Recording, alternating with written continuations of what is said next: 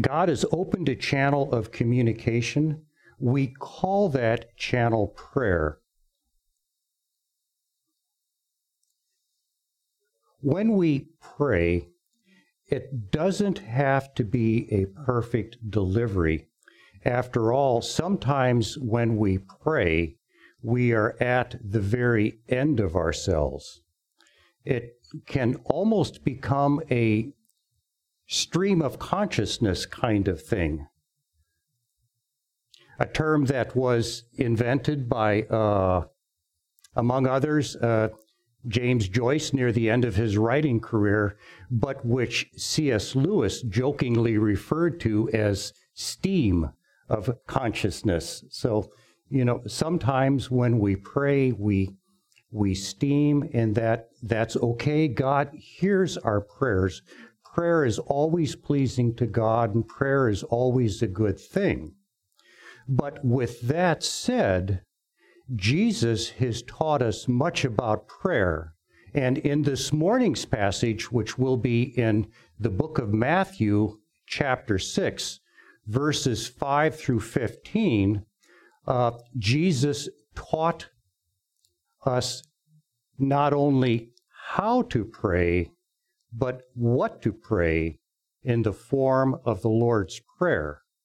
In terms of context, this was right in the middle of Jesus' uh, famous Sermon on the Mount.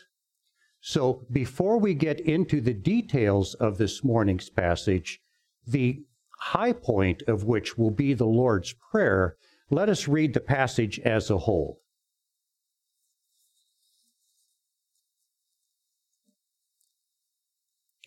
Here then is the word of the Lord from Matthew chapter 6, starting in verse 5. And when you pray, you must not be like the hypocrites, for they love to stand and pray in the synagogues and at the street corners, that they may be seen by others. Truly I say to you, they have received their reward.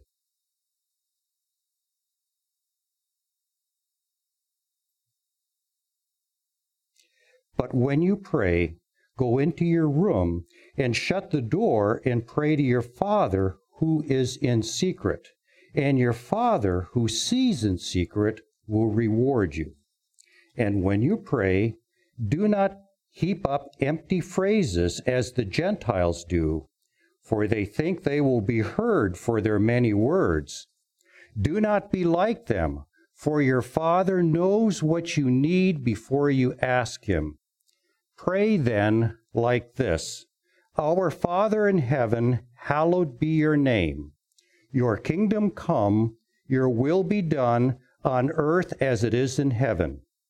Give us this day our daily bread, and forgive us our debts, as we also have forgiven our debtors. And lead us not into temptation, but deliver us from evil. For if you forgive others their trespasses, your heavenly Father will also forgive you.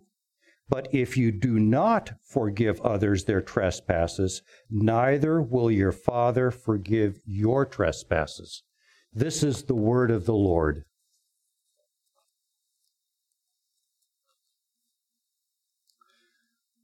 We'll take this passage step by step. As I indicated earlier, there are two big components of this passage. Jesus teaches us how to pray, and Jesus teaches us what to pray.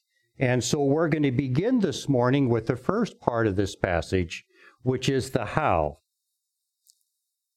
Repeating verses 5 and 6, and when you pray, you must not be like the hypocrites, for they love to stand and pray in the synagogues and at the street corners, that they may be seen by others.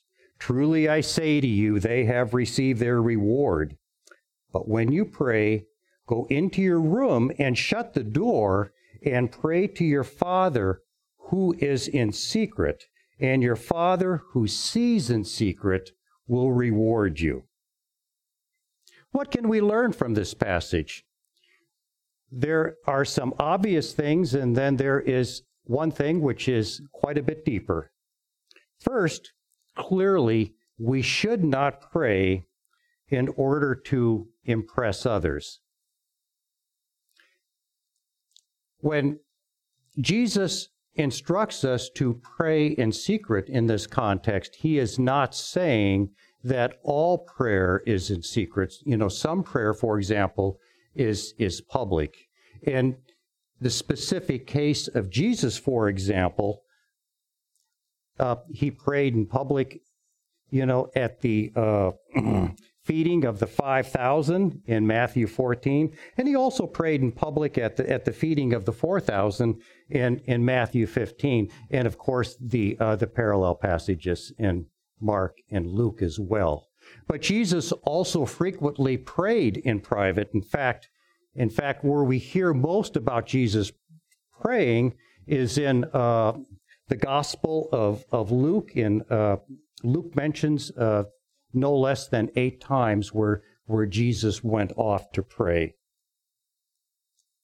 But one thing about prayer, prayer by definition, of course, is talking to God, and we pray differently when we are in the company of others than we do when we pray privately. You know, for for example, when when we are in in small groups, you know, our you know the prayers that we pray with one another uh, are are different than than maybe some of the deepest, most most private issues that that we would bring before the Lord when we when we pray in in secret when when we pray alone. And yet I can I can tell you, you know, that I felt the Holy personally, I felt the Holy Spirit's presence tremendously. You know, you know, praying within the context of, of a small group or even even even praying with other men, for example, in the context of an elder meeting. I really felt the Holy Spirit present. So both are good. An interesting thing about these two verses, verse 6 in particular, is there is one significant phrase there. Uh, but when you pray, go into your room and shut the door and pray to your Father who is in secret. Just what is meant by the phrase, who is in secret? That phrase expresses the genuous, the genuineness of that which is inward and unseen, as opposed to what is put on for the purpose of others. How do we know that that is what that expression means?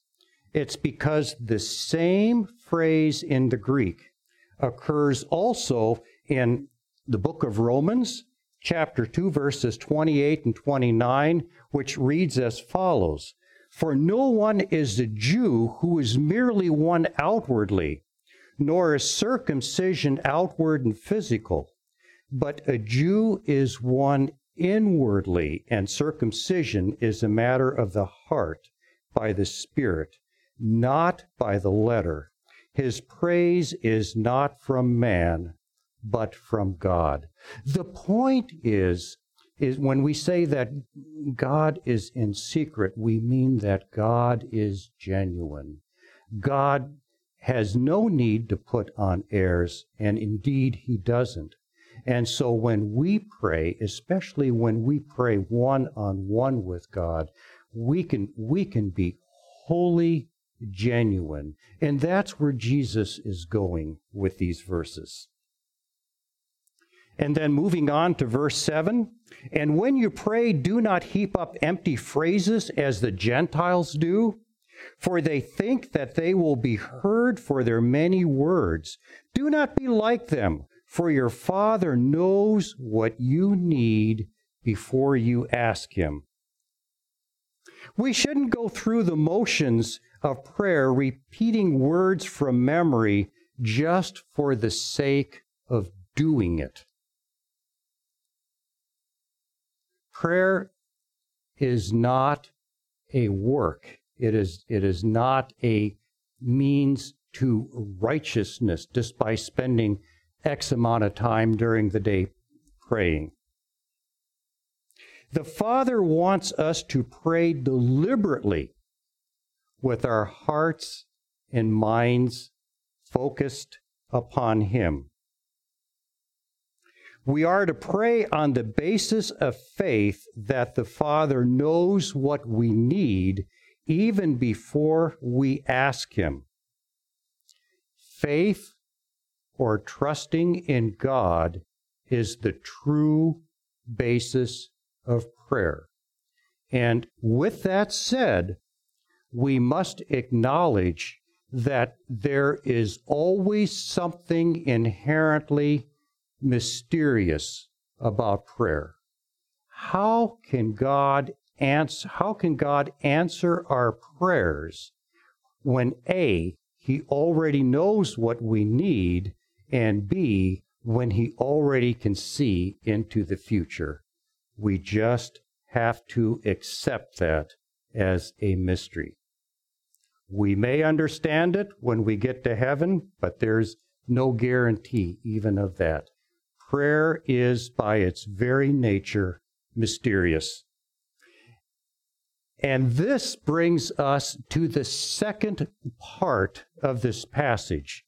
Jesus teaches us how to pray and Jesus teaches us what to pray in the form of the Lord's Prayer.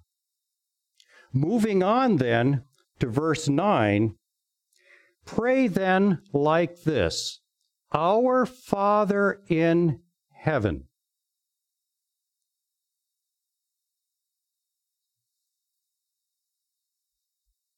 I'm going to pause here for a moment because that is profound. One of the challenges of thinking through the Lord's Prayer is we pray it so frequently that it can become rote. But as we take it apart, verse by verse, clause by clause, we come across things that are utterly profound. And he starts with the very first phrase this must have startled Jesus' disciples when he said this, for in Judaism, calling God as Father was something that just was not done. In fact, observant Jews, even today, do not pronounce the tetragrammaton Yahweh they will always substitute that with Adonai, which means Lord. Nevertheless, God as the Father of Israel is an idea that has been revealed throughout the Old Testament. For example, in the book of Exodus, in some of the very first words that Yahweh gave Moses to tell to Pharaoh, this is what we read. Then you shall say to Pharaoh, Thus says the Lord, Israel is my firstborn son. And I say to you, Let my son go and serve me. If you refuse to let him go, behold, I will kill your firstborn son. And so we can see the fatherhood of God right near the beginning of the Old Testament and indeed throughout the Old Testament. But what changed? The, the relationship, however, as a result of sin throughout the Old Testament, that, that parental relationship, perfect parental relationship, if, if you would, became imperfect, it became broken as a result of sin. But when Jesus came into the world, everything changed. And so we read in the prologue of the Gospel of John He was in the world, and the world was made by him, and the world knew him not.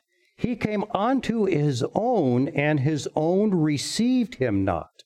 But as many as received them, to them gave he power to become the sons of God, even to them that believe on his name, which were born not of blood, not of the will of flesh, nor of the will of man, but of God.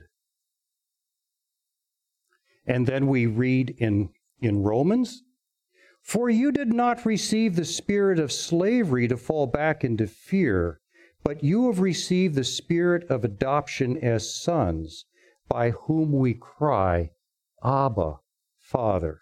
That's Romans 8:15. There's a similar passage in Galatians 4:6. So being able to start a prayer by saying, Our Father. That, that is a profound privilege that speaks volumes, literally the 66 books of the Bible about, about the nature of God in the relationship that He desires to have with us. And yet we say that with a heart of worship. saying in heaven acknowledges that God is God, holy and separate from us, even though he graciously permits us to address him intimately as Father. And one of my favorite passages in this context comes from Isaiah 57 15. And I'd like, like you to take just a minute and turn your Bibles to Isaiah 57 because this is an especially important verse in, in understanding how this plays out. Isaiah 57, verse 15. For thus says the one who is high and lifted up, who inhabits eternity, whose name is holy. I dwell in the high and holy place, and also with him who is of contrite and lowly spirit, to revive the spirit of the lowly and to revive the heart of the contrite. Wow. You can you can just see how it all comes comes together there. And that's why we can pray. That's that's why we can address God who is in heaven, who's the creator of the universe and all that is in it why, if we are contrite and lowly, we can address him as our Father. That's the beginning of the Lord's Prayer. The Lord's Prayer then consists of three clauses about God and his lordship, and then there will be three petitions. The prayer continues Hallowed be your name. Hallowed means being known, acknowledged, and honored as holy. But what really does holy mean? Holy is the biblical word for all that makes God different from us, in particular, his awesome power and purity. Therefore, we are praying that God's name would be perceived and honored by all people as holy. And then in verse 10, your kingdom come. We are praying for God's kingdom on earth, or equivalently, that all people would recognize God as king. The coming of God's kingdom was inaugurated by Jesus' life, death on the cross, and the resurrection. However, that will not be completed until Jesus returns again. So here we are in this already, but not yet period of salvation history, and there is the longing for completion. There is the longing that that the kingdom would come. And what really is that longing for? That longing is to continue verse 10 Your will be done on earth as it is in heaven. This tells us what God's kingdom should look like. We will no longer be in rebellion as we have been since the fall. Rather, we will all live in accord with God's will. In Jeremiah 31 and in Ezekiel 11 and in Ezekiel 30, 36, we've got these famous, famous passages where God promises to make a new covenant with the house of Israel and to write it onto their hearts. And this is the way it will be. And this is what we are praying for now in the Lord's Prayer. These are the first three clauses about God in his worship. There is something interesting about this. I'm going, going to read to you now from a Jewish prayer that would have been recited in the temple even during uh, Jesus' time. This is called the, uh, the Kaddish, and it, it still is one of the three central prayers in Jewish uh, worship, along with the uh, Shema and the Amidah. And here is an early version translated from the Aramaic, which would have been current at the time of Jesus. Exalted and hallowed be his great name in the world which he created according to his will. May he let his kingdom rule in your lifetime and in your days and in the lifetime of the whole house of Israel, speedily and soon. Praised be his great name from eternity to eternity. And to this say, Amen. This sounds a lot like the first three verses of the Lord's Prayer, but there is one huge difference. What is strikingly different is that Jesus uh, teaches us to address the Lord as our Father. And so the Lord's Prayer uses the first person, actually the first person plural, as we'll mention later, rather than the third person. This intimate relationship is deeply woven in to the Lord's Prayer. The Lord's Prayer is, is a pattern of, of how we should pray in general. And it is always appropriate to begin our prayer with worship or praise. Because if it's, if it's between God and me, God is worth everything and I am worth nothing and the needs and petitions that I'm likely to uh, to lay before the feet of God pale in comparison with His majesty and His glory. So we always begin with praise and worship whenever possible. If we forget to do so, it's not the end of the world. God, who is there for us, will still hear our prayers, but it's good to begin with praise and worship. And this brings us to the second part of the Lord's Prayer, which are three petitions for our own needs. We begin, Give us this day our daily bread. There is a shorter version of the Lord's Prayer, of course, in Luke chapter 11, and the corresponding verse in Luke is give us each day our daily bread. And so these two verses are, are complementary to one another. Uh, the, there is a word in Greek here which is translated as daily, and it only appears in these two verses in the, in the whole Bible. And so it's it's a little bit difficult to translate, but modern word study would render verse 11 as give us this day our bread for tomorrow. This verse uh, would have resonated with Jesus' audience because it harkens back to God's provision of manna in the desert, both daily and tomorrow on the day before the Sabbath.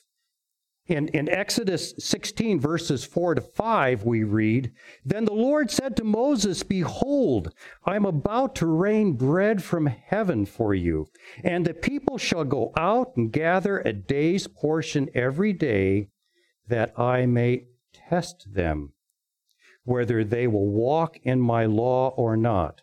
On the sixth day, when they prepare what they bring in, it will be twice as much as they gather daily. You can see, you can see both aspects, both, both versions, uh, both Matthew's version and Luke's version encapsulated right there. But this verse in general acknowledges our dependence on God for all of our routine needs.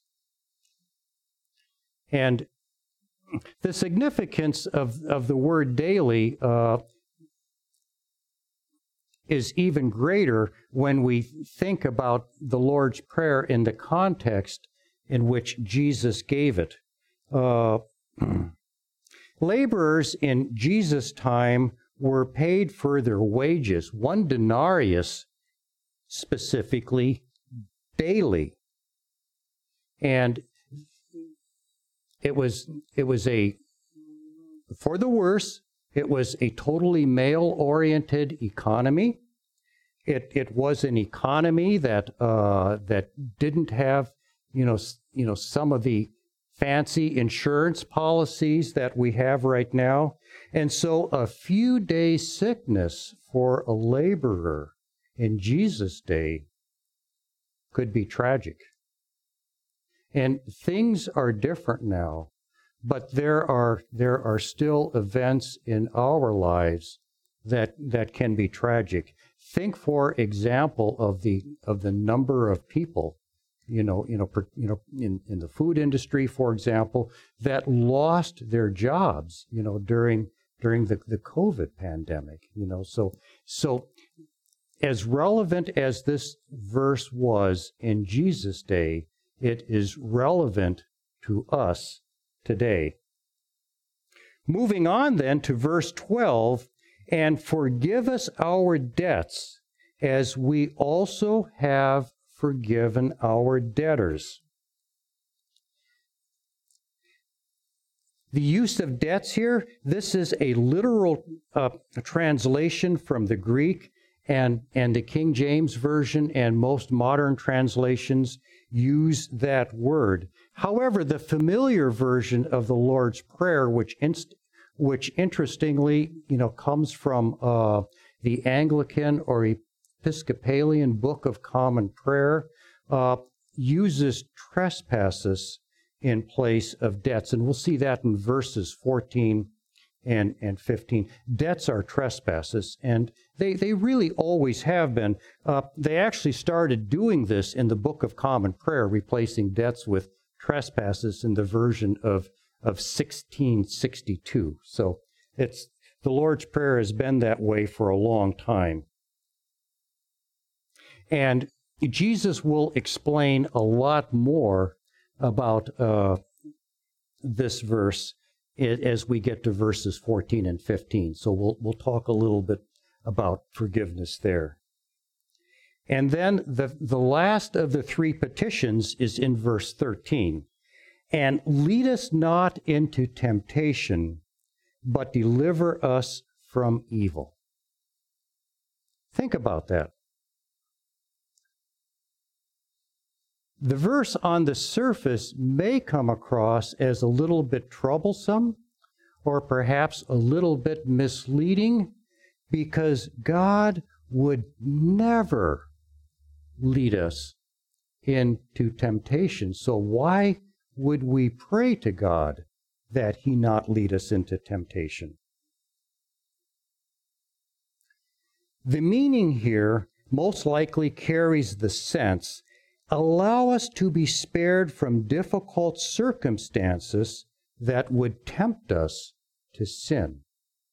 And the other important thing is that the word for temptation here in the original is means the same thing as the word for test.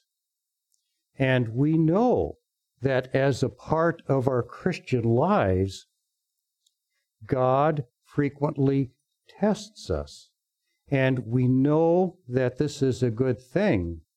But we also know that when we're being tested by God, it's no picnic. I mean, it's rough. It's rough. And occasionally, occasionally we fail. And God has our back. But we pray to succeed. And with, within the context of, of this, this testing, uh, God also promises that He will always provide us a way out, right? That's, that's, that's what we read in 1 Corinthians uh, chapter 10, verse, verse 13. Right? God will God will always, in fact, I'll, I'll, go there right now. I think it's an important enough verse that we can actually actually go there and take a look at it. So we're in 1 Corinthians chapter 10, verse 13, and, and think about this within the context then of the Lord's Prayer. No temptation has overtaken you that is not common to man. God is faithful, and he will not let you be tempted beyond your ability. But with the temptation, he will also provide the way of escape that you may be able to endure it.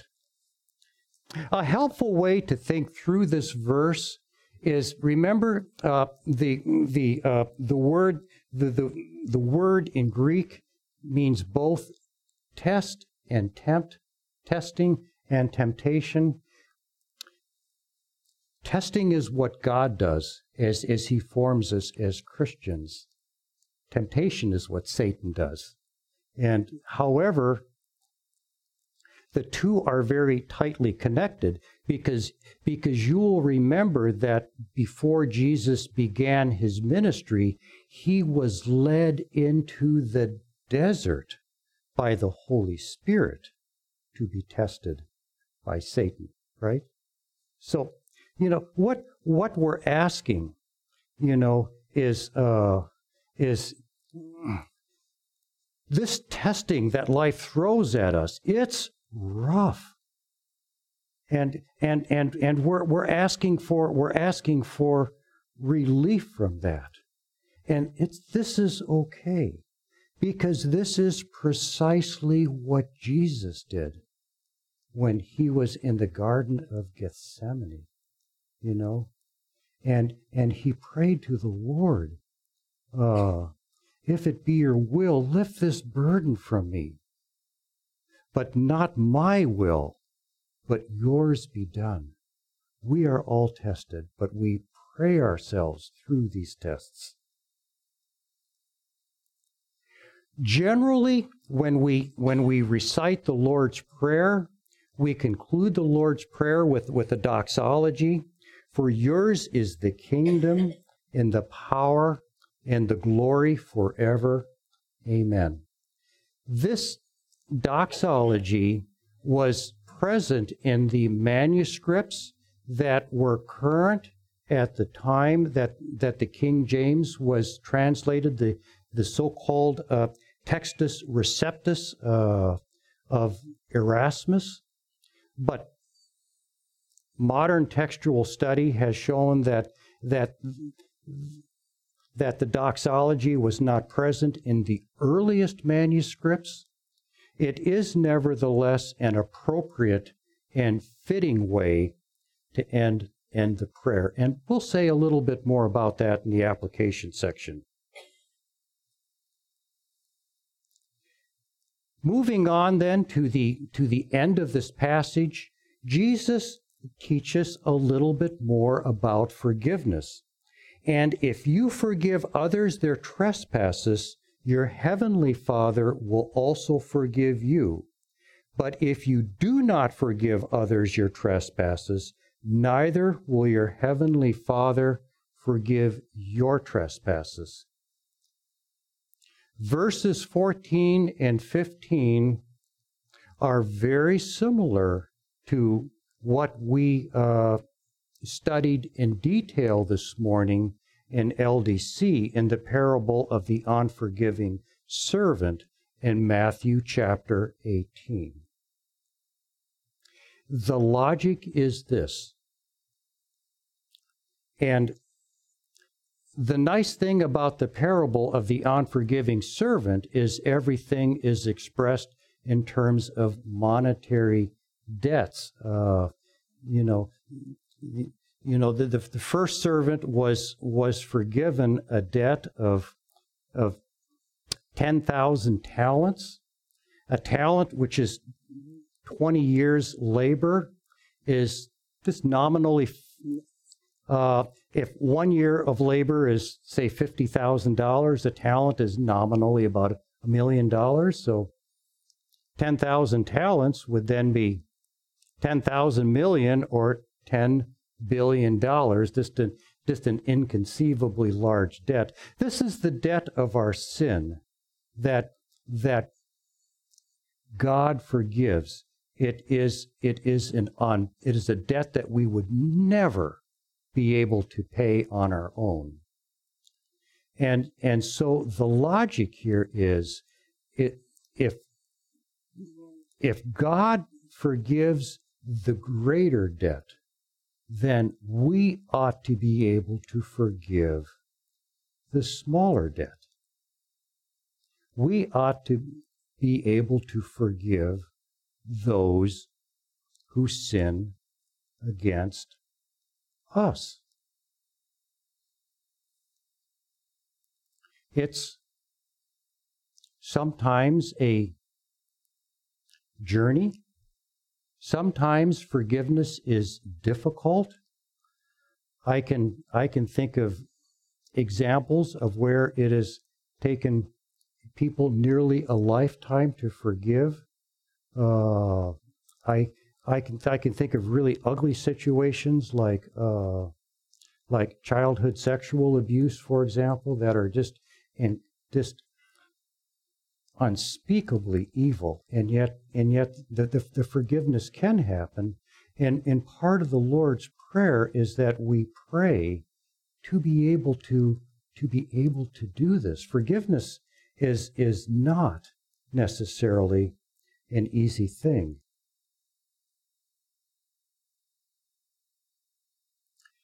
Saying I'm sorry is not the same thing as asking for forgiveness. One more time. Saying I'm sorry, simply saying I'm sorry, is not the same thing as asking for forgiveness. Uh, the late Jay Adams uh, wrote, and he wrote this in several places, but I mean, I mean, he wrote over a hundred books, so we'll, we'll forgive him for that. This, this is what he said about saying I'm sorry and forgiveness. Saying I'm sorry only tells another how you feel. It asks him to do nothing about the offense. When you say, I have sinned against God and he has forgiven me, now I want to confess that I have also sinned against you. Will you forgive me too? You ask for a decision on his part. When apologizing, you keep the ball in your own court. When you seek forgiveness, you toss the ball to the other party. He must now do something with it. When he says, I forgive you, he makes a promise, which is what forgiveness is, never to raise the matter again. He promises not to bring it up to you, nor to anyone else, nor to sit and brood on it. The matter, he assures you, is closed. A promise can be made whether one feels like it or not. A promise can be kept whether one feels like it or not. This is what our forgiveness looks like. So, an important thing about forgiveness is that is that when God forgives us, God makes our sins go away. We can't do that as human beings. So when we forgive, it means something different. And I think that this uh, quotation from Jay Adams does a very good job of articulating exactly what it means.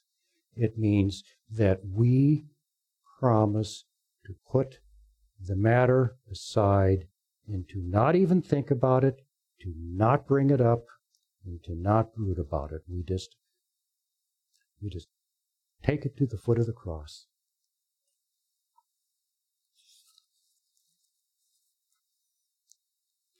Just a few application points before we close. In the Lord's Prayer, Jesus taught us to praise and worship the Lord before addressing our own needs. In, in Luke 22, Jesus prayed in the Garden of Gethsemane shortly before he was arrested Father, if you are willing, remove this cup from me. Nevertheless, not my will, but yours be done. By worshiping God first in our prayers, we enter into a spiritual, holy place where we can humbly give our own petitions to the Lord and in the example of Jesus praying in Gethsemane, as he laid his petition before the Lord, in the presence of the Lord, he knew that, that it's the Lord's will that would, that would trump his own. And so as we begin our prayer with praise and worship, it brings us into that holy place where we can, can connect with that important idea uh, that it's ultimately it's it's about God, it's about God's will, and it's about God's glory. Second application point. Uh, the Lord's Prayer, uh, the the Lord's Prayer, as I mentioned, is written in first person. However, the Greek is first person plural. It is inherently a communal prayer. Uh, uh It is all right, however, to recite it personally uh, or even in secret, as, as verse 8 teaches it. But here's the thing we can use the Lord's Prayer as a template for our own personal prayers. And so we start with the Lord's Prayer and we work our personal petitions in, in, into the Lord's Prayer and and if if we do that, if we if we do that that sincerely, we will we will never go wrong.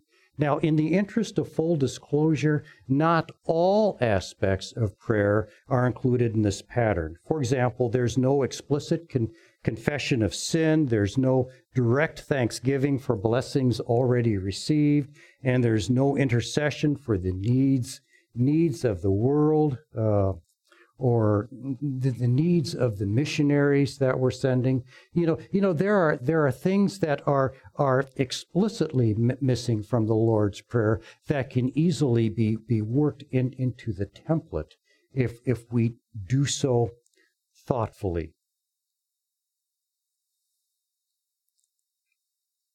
As, as I mentioned, uh, the doxology in the Lord's Prayer was not originally part of the earliest uh, Greek texts of Matthew's and, and Luke's Gospels.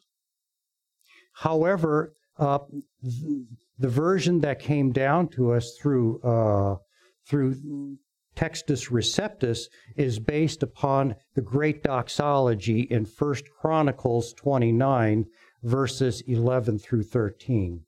And, and I would love to end this morning by reading that great doxology to you. Yours, O Lord, is the greatness and the power and the glory and the victory and the majesty. For all that is in the heavens and in the earth is yours. Yours is the kingdom, O Lord, and you are exalted as head above all. Both riches and honor come from you and you rule over all. And in your hand are power and might. And in your hand is to make great and to give strength to all. And now we thank you, our God, and praise your glorious name. Let us pray. Heavenly Father, even, even as we pray this morning, we, we, we praise you for your word. We, we praise you for both teaching us how to pray and teaching us what to pray in, in Matthew's gospel. Heavenly Father, as we as we mature as Christians and as our prayer life matures, we pray, Heavenly Father, we praise you that you will continue to hear our prayers. And, and, and we, we pray that as we grow as Christians, as we are sanctified, that our prayer lives would grow with us. We pray these things, all these things, in the name of your Son, Jesus Christ. Amen.